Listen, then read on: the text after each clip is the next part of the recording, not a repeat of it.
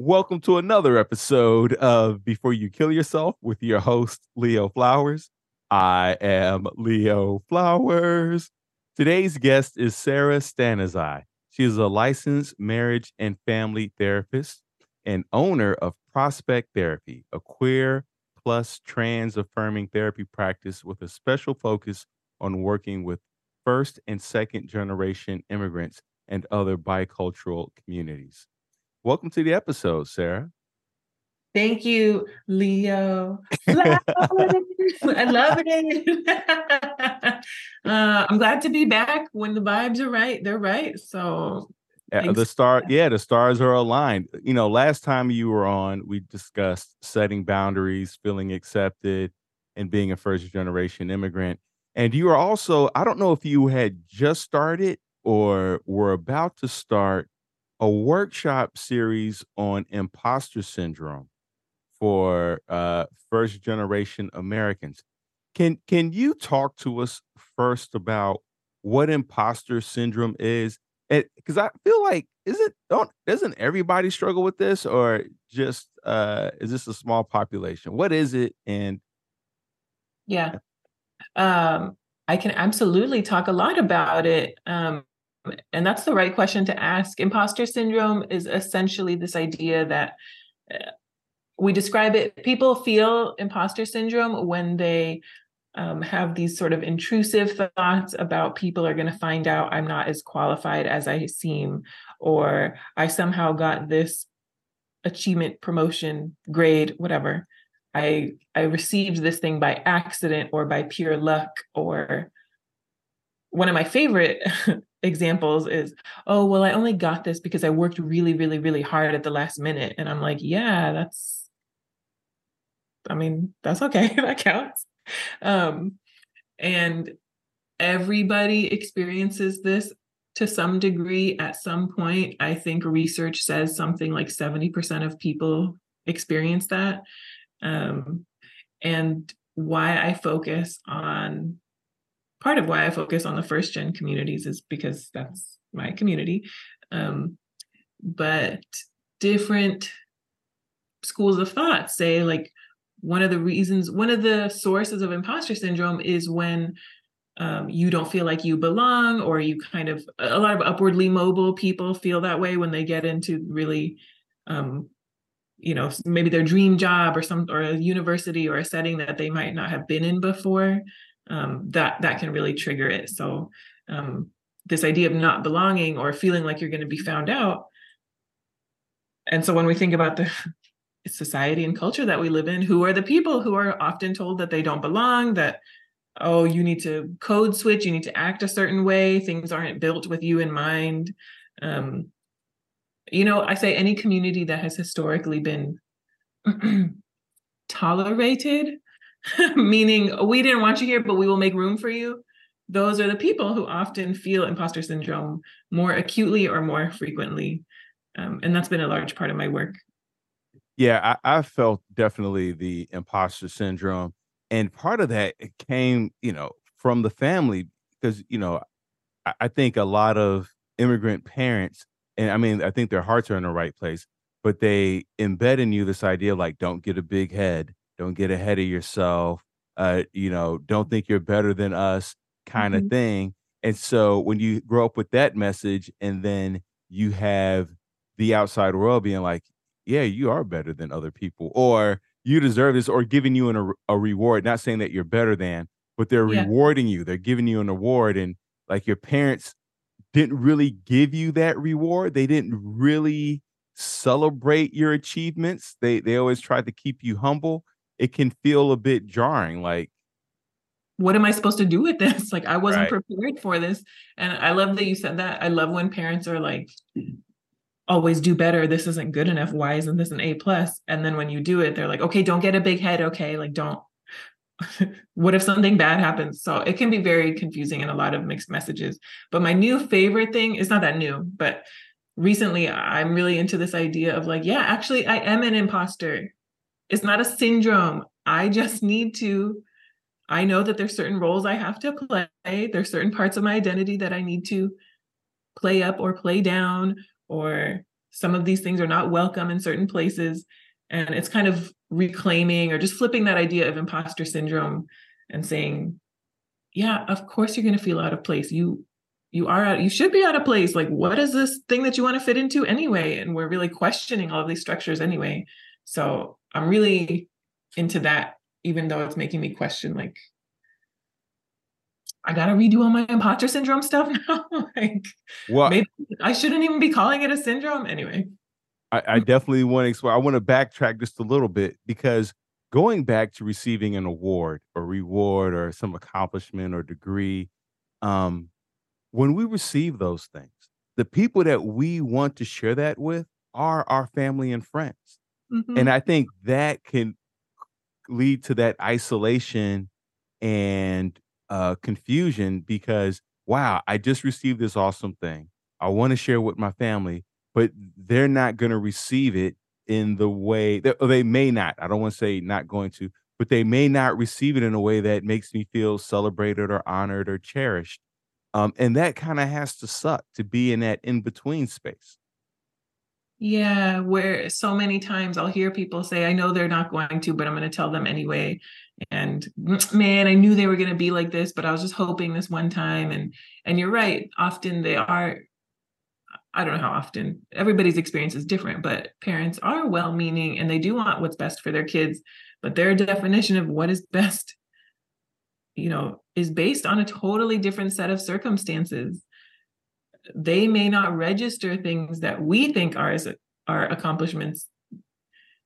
You know, oh, I got my dream job. I'm finally getting to do the thing I want. And they're like, how much does it pay? And you're like, I mean, don't worry about what it pays, but I finally got my big break of doing this. Um, that's just one example of what we consider the success or the achievement or the what is the win here. It may not always match up with what our parents think the win is. And mm. so the same way we're like, ugh, well, what do I do with this achievement? Our parents or whoever else is in our community, they also might be like, what am I supposed to do with it? Like, I'm I'm waiting for you to say the good part, and it, it can be really heartbreaking. So what what do they do with that? I mean, I, I here I am. I, I thought like it's almost like a hunter goes out, they kill the lion, they bring it back, and they're like, "But did you bring back any berries?" And you're like, "Berries? Like this is mm-hmm. going to feed the village mm-hmm. for for a month, and you're talking about berries." Mm-hmm or I really like this. I'm happy about this. I want you to be happy for me. And that will really get people into trouble. I think I think what you're asking is like, okay, well, how do we remedy that or make come to terms with that, right? Mm, yeah, oh, yeah. Where do we find acceptance? Because we we I think it's unrealistic to want our parents to change because they grew up in a different uh, system and at a different time where money was everything and being able to pay the bills and provide was everything. And now I think that because we have a bit more mm-hmm. freedom, it's like I can pursue my dreams. Like your parents couldn't dream, you know, they they got yeah. seven kids to feed. Yeah.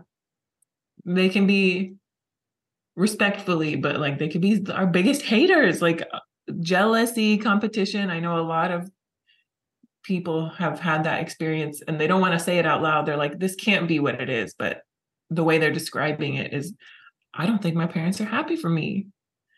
Um, so that can be really, really damaging. But some of the, I don't want to say advice, but things we would talk about might be um, to finding some common ground on like narrowing down what is it that I'm happy for and can you at least be happy that I got a job? Or can you at least be happy that um that I'm happy for example? And these are sort of these are very like simplified examples but can can we come together on any one part? Is any part of this exciting or are you happy about and that can kind of take our defenses down and and it doesn't feel like a complete rejection or it doesn't matter like none of this matters i don't care call me when you do x y and z. If we can find some part of this that we can be happy about and celebrate um, that usually can reduce tension.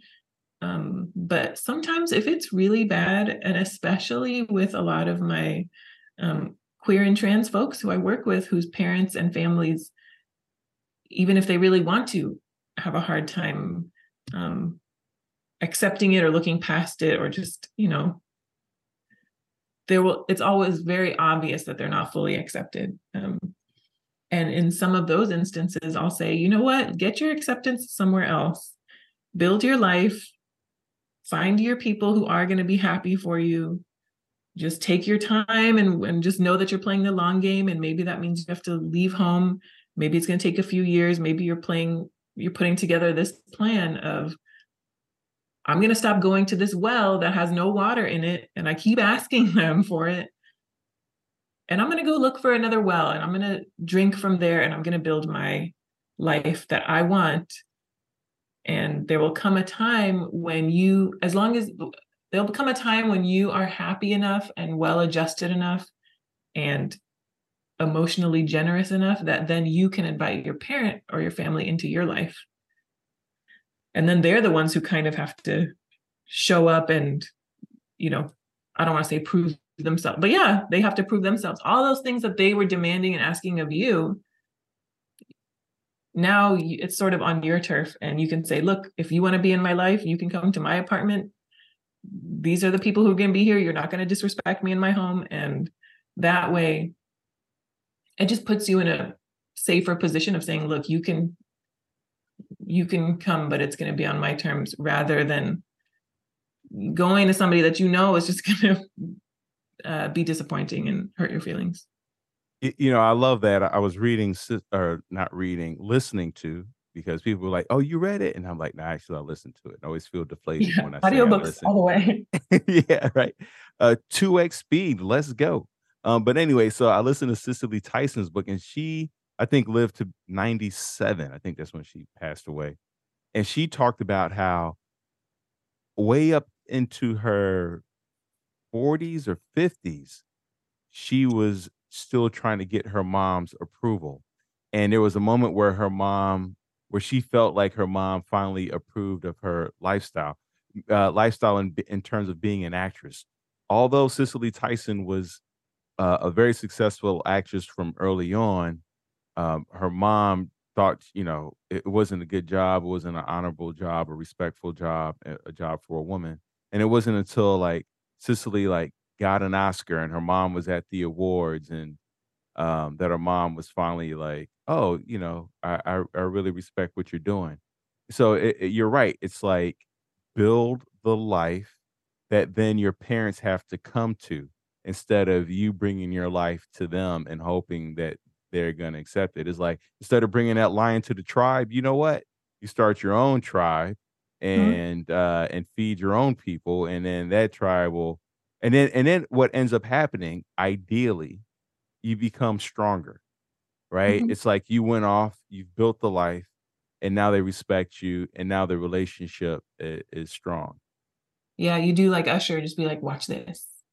Watch me kill this lion.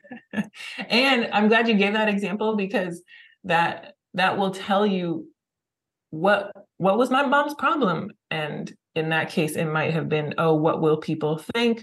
What is your reputation? And by extension our reputation um, that kind of tells you the nature of what's standing in our parents way of being happy for us and what will people think is often a big part of it but it could also be some stuff we never even knew about from before we were born. Maybe um, our parent had a specific dream or interest that they weren't allowed to do, or maybe they had a very bad experience with whatever it is that I'm trying to do. It could be something very personal and they have buried it so deep they don't even talk about it. Oh my gosh, imagine our parents talking about their feelings. But um, it can tell you the nature of whatever it is that when it finally does get resolved, you can both kind of gather around that and say, oh, that's what it was. Like, whatever, you don't want me to be this because you've only had bad experiences with this, or your parent wouldn't let you do this, or you're really worried what other people were going to think. Like, it's, of course, it's all clearer afterwards, but any more insight or sharing that you can gather around will strengthen your connection and make you feel closer to each other. You, you bring up a very good point. Oftentimes, when people don't want you to do something or they seem against it, there's a, a, personal connection as to why. I mean, Yeah. e- even with like parents, you know, like put your helmet on, look both ways before you cross the street. I mean, for a lot of parents, there's a fear of being seen as a bad mom if something or a bad parent if something happens to you. Yeah. Or there's a financial fear. If you get hit by a car, I don't know that I can afford the medical bills and the time off work. And ex- so, you know, they're, they're thinking about 12 other things that they may never bring up to you or may bring up to you like when they're in their deathbed. Well, here's what you know I was Mhm. uh, what I, I really went through, and you're like, that's you. You couldn't just say it. Could, could have just said that 20 years Mhm. ago. Yeah. Um, so getting getting to that why, getting to that understanding, and and the parents may not even understand it because you're right. Sometimes they they are um operating off of what will the neighbors think hmm right? Like, what will the neighbors think about us? Everybody else's kid is going to college and you want to go be an actor kind of kind of deal. It's like, what are we going to say to our neighbors? Now now they're afraid that they're not going to be long in in that circle of friends. Man, and especially, you know, we're talking about parents who grew up somewhere else. I grew up in California. Like we, I, I'm assuming most people in major cities like do not know their neighbors, nor do they care to. I'm not going asking for my little like cup of sugar. I'm I'm getting Instacart and whatever. But if we remember, our parents probably grew up in a place where there was barely any boundaries between neighbors or extended family or whoever. Everybody was in each other's business, which is a positive thing and, also can be a detriment. More so a detriment when you come to a completely mm, like I don't know, lobotomized, individualistic American culture of like every person for themselves and oh, sucks to be you. Like I have my own whatever, you know. So it might not even occur to us that what do you mean what do, what will people think? What do I care? And our parents are not living in that mindset. Often, I mean, I'm speaking very generally, but we forget about things like that. In terms of imposter syndrome, what does it typically feel like? How does it register physically in the body? And and uh, I'm asking meaning I feel anger typically in my chest. I Mhm. feel grief uh, in my eyes. Where do we typically register im- that feeling of imposter syndrome? Like I feel like an Mhm. imposter, like I don't belong. Oh yeah, that's a really great question. The short answer is everybody's going to be different. And I think some of the things you just said, I think a lot of times for me personally, people can tell when I have really showed myself, like t- told on myself, even if it's not something embarrassing or, or um, like cringy or anything, but when I feel exposed, when I'm like, oh my God, that was obvious, wasn't it? My face gets so red. Even if it's, you know, it's not something I ca- I don't care if people know it, but I'll just be like, oh my gosh, I just did that thing that I do and everybody saw it. um, and to me, that feeling of being exposed or like, I don't know, vulnerable, or, or that to me is kind of the nature of imposter syndrome. And so for me, that's getting really red in the face. Um, but other people may feel it like social anxiety, where we're sweating and we're our heart is pounding. Um, we might have tunnel vision. We can't um, choose our words. I'm basically describing a panic attack at this point. Um, but yes, everyone is different, and I think we can you know, you can look this shit up on the internet all day, every day, and, and somebody will tell you, oh, if your throat hurts, it's because you have a hard time speaking. And yes, that's true. Like there, all there's an art to all of this, and a lot of that art has been lost. You know,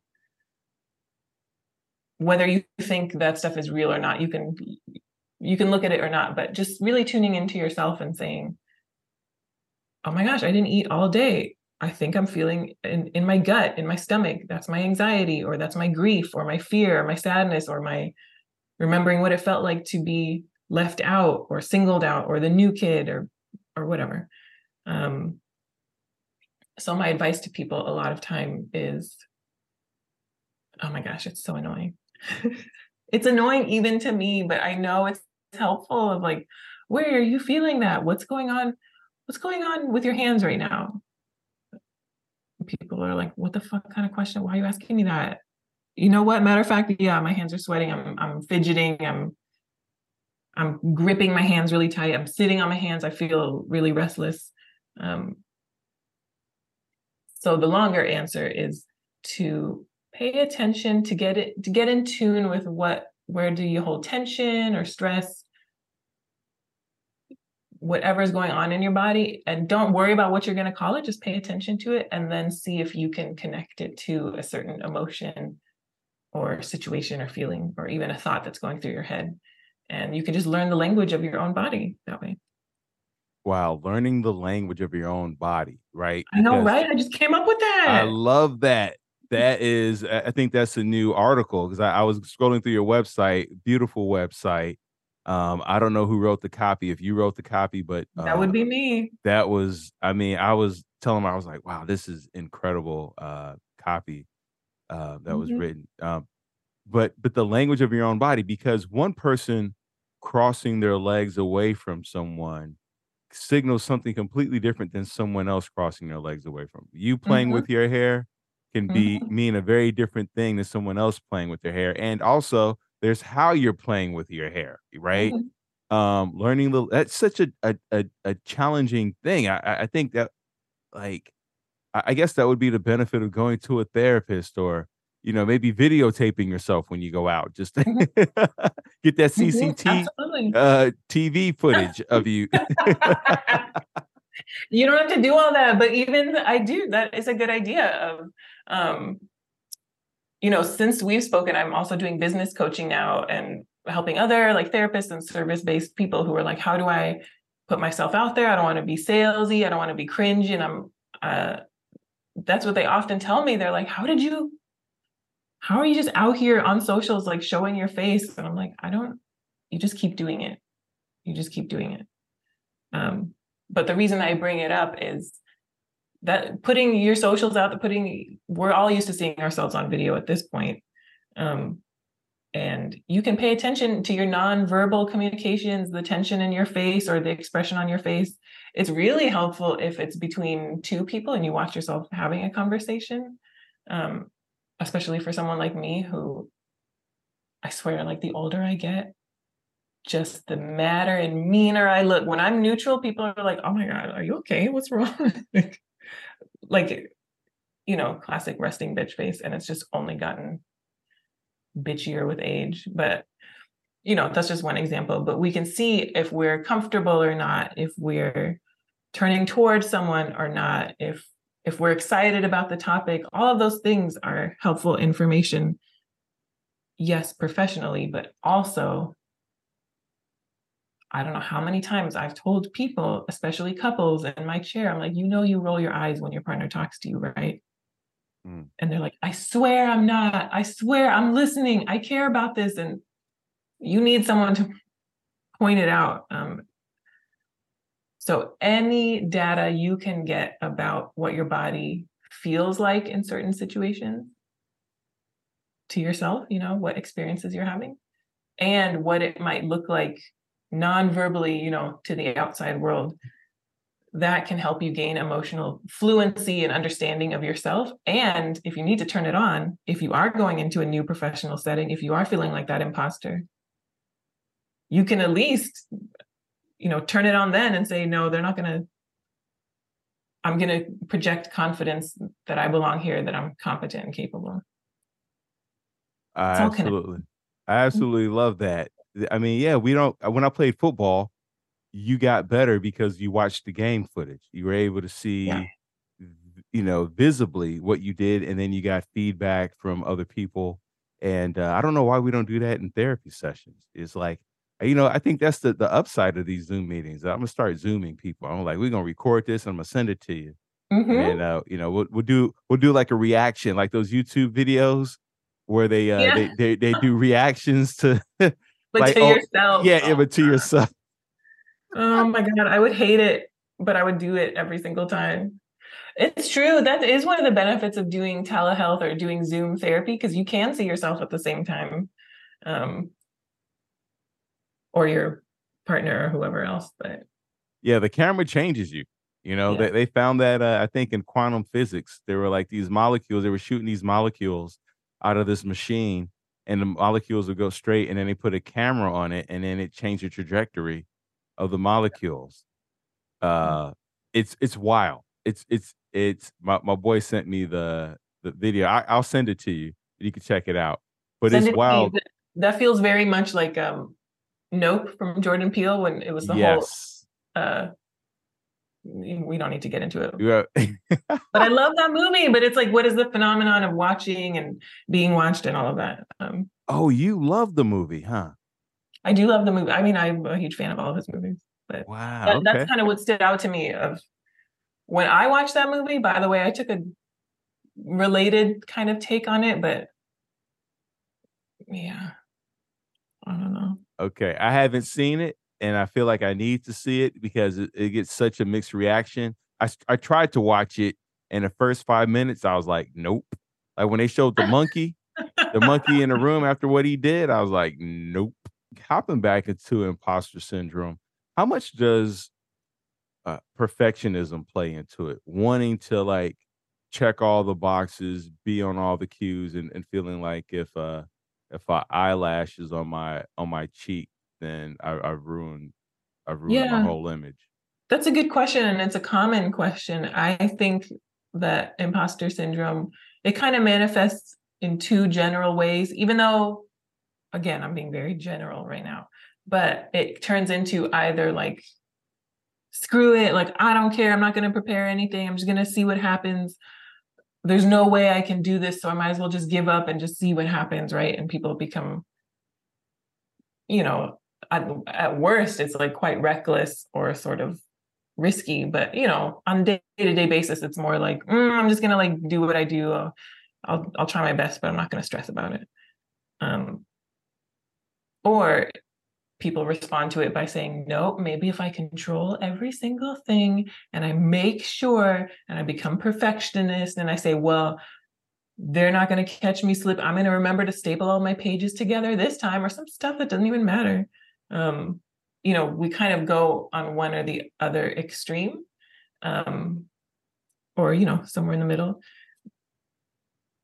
And what sucks is that because we are generally competent and yes we did get that job or get into that class or whatever because we actually have the skills for it whatever whatever we do it just kind of reinforces it because you will you will half-ass something and you will still do a good job and they'll they'll be like see i don't deserve this because i didn't even try that hard like i just happened to get it but you do a good job and then people keep giving you more tasks and it just has you re, it reinforces it and the same with perfectionism, they're like, well, this only happened because I stayed up all night doing all of this. So I guess I have to do that every time now. Um, when in reality, it's like, you know, you just back off, you do something in the middle, and you're, you're to do what you do and be fine.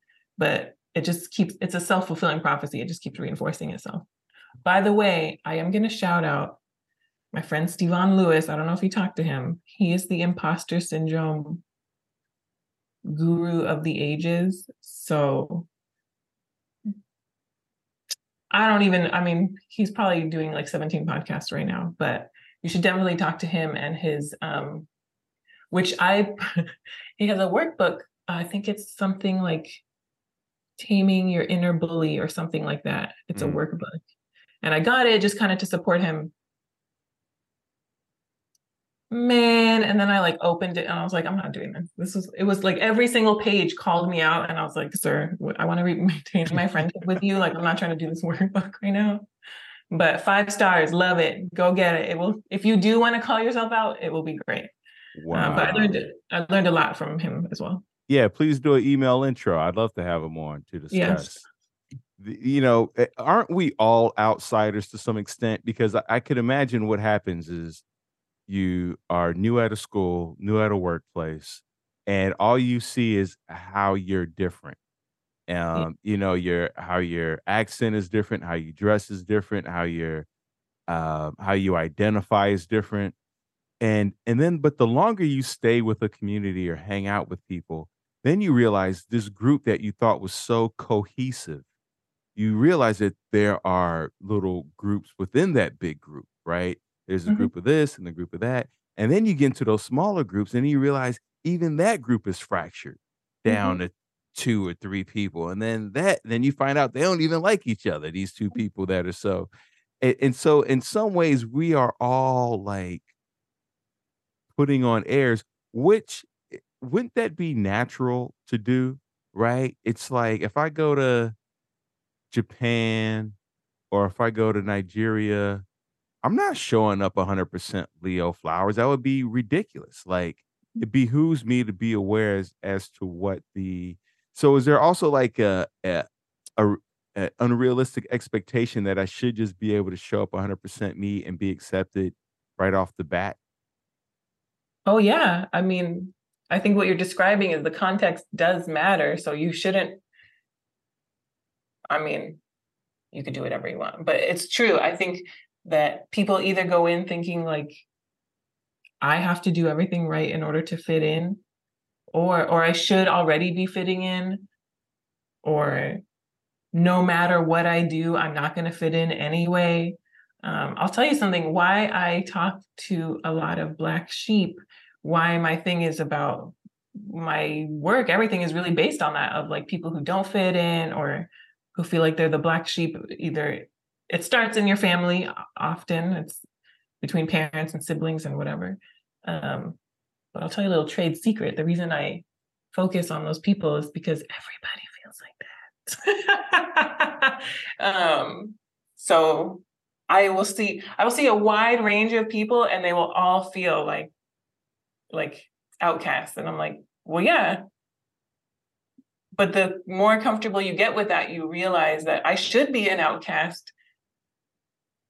I'm inclined to say like nature favors diversity, but you know, with everything we learn about nature and how research is like skewed and how people can say, oh, well, historically this was happening. I just don't trust any of it right now. Like, I don't know what's right. Any like you can say anything you want and find some research to back it up. But I do think that I always feel better being around people who are like different enough from me in one or another way rather than if I went in and everybody was like exactly the same it just puts me on edge. I mean, and I should say that because I never been in that room, so I imagine it would put me on edge, but Yeah, I mean, it would be weird. You walk in a room and everybody's wearing all green and you're the mm. only person in, in, in, a, in a black shirt, white pants, and they're looking at you like, what? It's almost like when you're wearing all white after fall or whatever, you know, whatever weird, strange thing is. Or like you, like I have a friend who's throwing like a '60s party pretty soon. I, I, I I'm just imagining that there's gonna be somebody who forgot and they're gonna show up, and or they they might have got the wrong decade, and that's gonna be weird. They're gonna be like 1760s, and it's really gonna be embarrassing for them. There's gonna be like, you need to leave. Earlier, 1760s. Yeah. You can do even 1860. No, definitely don't do 18. Yeah, don't do 1860. Don't come in talking like that either. Yeah, yeah, yeah. Don't do that. Earlier, you were talking about taking ownership of this, of feeling like an imposter. Like, like, yeah, I'm an imposter. Reclaiming. It's almost like that that that rap group OutKast. We're like, uh huh, yeah, yeah, baby. like we're Outcast, and everybody was on board with that. Talk to me more about taking ownership of being the imposter. Okay, you ready for this? means. Oh, I'm ready. This just came to my head. Mm. Also, I feel like I say this every time I talk to you, but uh, the idea of reclaiming it, of saying like, "Oh, I really want to fit in with this group," versus, actually, I don't think I should. I I'm not going to keep contorting myself and hiding this and pretending that. I'm just going to be me, and I'm going to do it loud enough so that other people can find me too, and then we can be our group. And it's the same thing when we talk about oh, rather than going to your parents for approval all the time, if you keep not getting it, there's no hate. Like, there's nothing wrong, and you can just say, you know what, I'm not getting what I need from here. I'm going to get it somewhere else. I am going to build my community and build my life and be happy. And when enough outcasts get together, we're not outcast anymore. Yeah, you see those group those bands and groups, uh, you know, the westerns, the where it's like all the outcasts or the bandits, they got together and formed their own little thing. I mean, it's really what America is, right? Like we were the ones who felt like, um, you know, w- the Queen's way or the way they were doing things over there just didn't didn't vibe with our values, and so we we we, Leo, we I'm not sure what you mean by we, but yes. Yeah. Americans will say. Uh, uh, well, you know, for me, I say I say we because that's the thing that travelers really taught me, right? When I'm in America, you know, there's all these uh, asterisks next to it, right? African American, Black American, uh, what socio like there's all these what socioeconomic status, your degree, but you know, when I was in Pakistan, I was an American. When I was Mhm. in Belize, I'm an American. I go anywhere else in the world, there's no like, you know, delineation. They just they hear me, they see me, that's an American. And Yeah. Uh and so it, it's like it really is context as to how you're going to be described, how people are going to receive you, um, you know, and how you're going to be uh, perceived. Are there any benefits um, to being an imposter, right? To to Yeah, I think what people take issue with when we talk about reclaiming this is the syndrome part. A syndrome implies like, oh, there's something wrong with me or that it's not working for me or yes, I'm an imposter, but I'm sad about it. mm, In the most clumsy of terms, like, oh, it's bothering me, so it's a syndrome. But the imposter part is what if there's no syndrome, it's like, oh, I'm just different. Great. If I can own it and take pride in it and find all of the benefits to it, um, I'm glad that I'm like this versus that. Um, that's very easy. If we just, honestly, if we take this syndrome away, it stops being anything. And imposter is like not even the right word. Then it's just, I am who I am.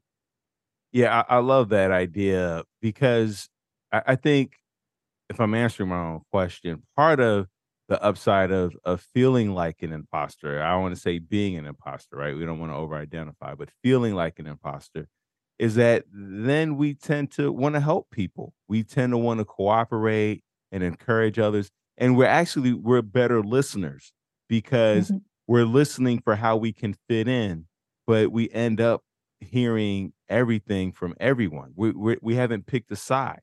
And so we actually have a chance to uh, contribute and be of value to the group because they've been in their routine of how they communicate, of how they see things.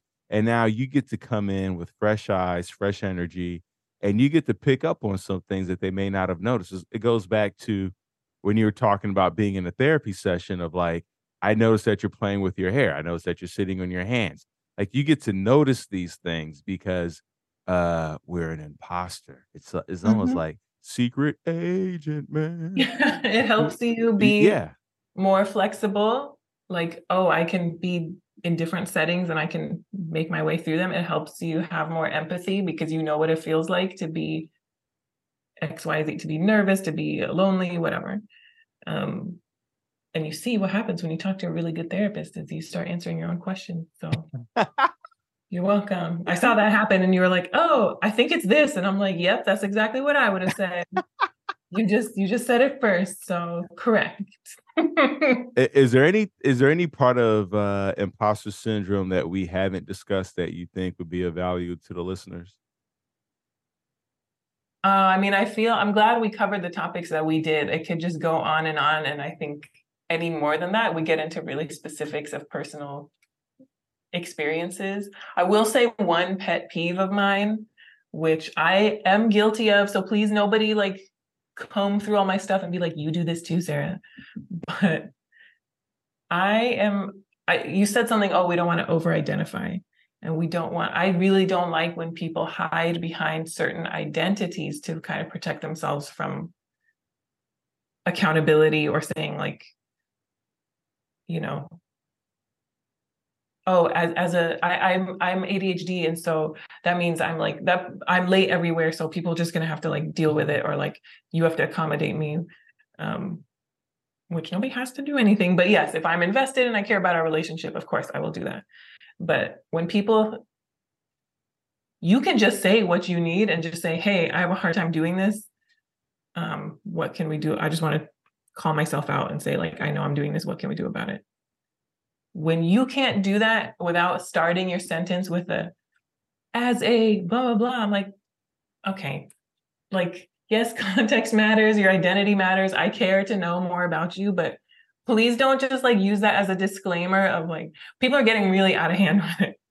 Like it's getting well as someone who grew up in pacific standard time i am not accustomed to it being dark when i wake i'm like okay just just you don't need to do all that. Like we're we're over identifying with stuff, but on the same on the other hand, I am like a you know a sort of champion of identities. I do think all of that stuff matters. It's just not like a blank check to get away with whatever you need to get away with. Uh, love it. If people want to work with you, where can they go? If they are looking for therapy, they can go to prospecttherapy.com, or that's also my Instagram handle is prospect therapy. If they're looking for coaching or any of my other group programs, they can go to my website, which is sarastanizai.com. Beautiful. And I'll link to that in the show notes. Penultimate question. Always imagine there's one person listening in who may be on the precipice of wanting to end their life. Before you kill yourself, what would you say to them, Sara? I'm here. I'm with you. I'm listening. Talk to me. Last question What are you looking forward to in the next 24 hours?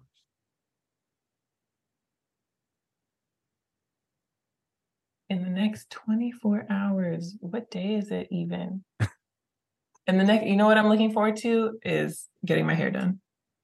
Yeah, you're gonna get it highlighted, trim. What you doing to it? Well, it's very hard for people with curly hair mm. like mine to find somebody who can make it look cute. Um, and so a dear friend of mine is going to do that for me. And she pulls out the scalp massage and the oil treatments. And she just like, you sit there, it's way, the appointment is way longer than just the haircut. And it's so nice. It's like some queen shit. You just feel very taken care of. And then also your hair looks great. I love when you find a person who goes goes above and beyond uh, what's expected. Uh, Sara, thanks for joining us. Thank you, listeners, for tuning in. Remember, this podcast is not a substitute for calling to get help. Call the 988 or go to prospecttherapy.com. Work with Sara. Um, you can chat, talk, text. You can call any of the 800 numbers that are listed in the show notes. Uh, you can always go to thrivewithleo.com for one on one coaching with yours truly. Let's get to tomorrow together. Thank you, Sara. Thank you.